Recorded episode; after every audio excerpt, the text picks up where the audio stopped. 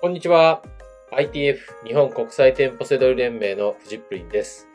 この番組はセドリ脳を育てるラジオになります。本日のテーマは、危険物の納品先 FBA 倉庫がバラバラ問題、なんとかしてという、ちょっとね、怒ってる内容なんですよ。えー危険物を仕入れて納品しようとすると、えー倉庫がね、バラバラに指定されるっていう、えー状況なんですよね。はい。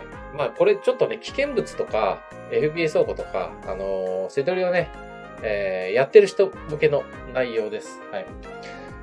えっ、とね、ほんと、前はね、小田原に納品できてたのがね、懐かし、もう今となっては懐かしいですよね。うん、小田原に納品っていうのは、えっ、と、商品を仕入れて、納品プランね、あの、組むときに、危険物入れて、納品プラン組むと、まあ、小田原に倉庫が指定されるってことで、まあ、本当にこう、あの、標準のものとかもみんな小田原に納品できたので、すごく便利だったんですよ。で、それを、えー、最近変わったんですよ、システムが。で、ほんとね、これね、何が悪いかっていうとね、Amazon さんの AI がね、ポンコツなんだと思うんですよ。はい、これ AI が、やっぱりこう、納品、あ納品っていうか納品先じゃないですね。えっ、と、仕入れた、皆さんが販売しようとするね、商品ね、Amazon の、えー在庫になる商品ですよね。だからここう我々が仕入れた商品送るじゃないですか。それが、ちゃんと全国で均一になるように、AI が判断してるんですよ。だから納品プランを組むときに、あれ、この商品はどこの倉庫とかっていうのを AI がね、判断してるんですよ。この AI がね、なんかこう、ポンコツなんですよ。もうやりとり、なんか、いろんな問題とかで、こう、今、あのーノーブランドの商品とか、そういうのもみんなあの、Amazon さんの AI がね、あのー判断しだすと、大体こういうね、なんかこう、なんか納得いかないような感じになるんですよね。なんか安いパソコンとか使ってんじゃないですかね。あの、昔の NEC の98とか88とか MSX とかなんかもう相当古いの使ってんじゃないですかね。なんかね。ってぐらいで本当にね、こうなんか納得いかないですけどね。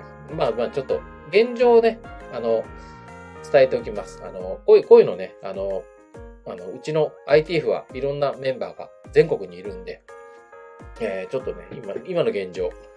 まずね、危険物がね、一つの FB 倉庫に納品、納品できないっていうことなんですよ。あのー、まあ、これ大阪の方ですね。納品先が分かれる。だからさ、あの、例えば、えー、小田原だけじゃなくて、他のとこにも、なんかね、複数に分かれてしまうっていう問題があるんですよね。同じ商品ですよ。同じものを送ろうとしてるのに分かれてしまうっていうのはああとね、えっ、と、今納品できないとかもあるってことなんですよ。だから、なんかこう、倉庫に今いっぱいあるから、もう送ってくるなみたいな話もあるんですよね。ここれね、あのーだから1個だったらいいなんていうのもあって、だから10個納品したいのに、単品だけとかね、なんかそんなのもあるらしいんですよ。だからそうすると、これは送料で赤字になっちゃうじゃないですか。これほ、しかも北海道の人。ね、これ、大問題ですよね、これね。うん、まあ、もともと、ほら、あのー審査中の商品っていうのはあるんですよ。あのーね、危険物で、えー、どんな内容なのかね、あのー審査してて納品できないっていうのはありますね。それは前からありますね。これは埼玉の方。うん。あとね、さっきのだからひどいのが、えっ、と、納、危険物だけで納品プランを作って、そしたら、同じ川越なのに2つに分かれたなんていうのがあるんですよ。同じなんだから、こう1個で送らせてよ、とか、なら分かるじゃないですか。これが同じ川越で2つに分かれて、これもうほんとポンコツですよね。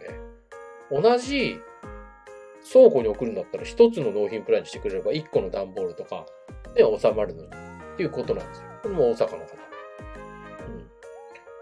あとはもうあまり、あまりにも納品できないので頭に来た、頭に来てハード、ハードオフに売りに行ったなんていうのもありますね。これでも切実ですよね。家に置いとくってもなんかもう、なんか精神衛生上もなんかあれだし、なんか置き場所ももったいないから、もう売っちゃおうとかね、メルカリとかで売っちゃおうとかっていうのもあありますよね。これ、ほんとね。あとね、なんか面倒だけど自己発送にしてさばいてますなんて人も、これ茨城県の方。っていう感じでね、今聞いたのこれ、実際に背取りしてる人ね、なんとかしてよって人ね、わかるって人結構いると思うんですよね。うん、あと、誰か、誰かこっそりなんかこの商品、この危険物入れるとまだ小田原に指定できるとか持ってる人いるんじゃないですかね。誰かこう情報くんないですかね。はい。こう、メルマガとかブログで公開しないから、こう、ちょこっとこう、我々、なんかこう、運営者同士とかね、なんかこう、コミュニティ運営してる同士なんかこう、なんかないですかね。なんかそういういい情報をこっそり、と思うんですよ。まあ、とにかくね、なんとかしてほしいです。アマゾンさん、あとそれを管轄している経済産業省のえー、あの、方ね、もう本当なんか動いてほしいなと思います。なんとかしてください。っていうね。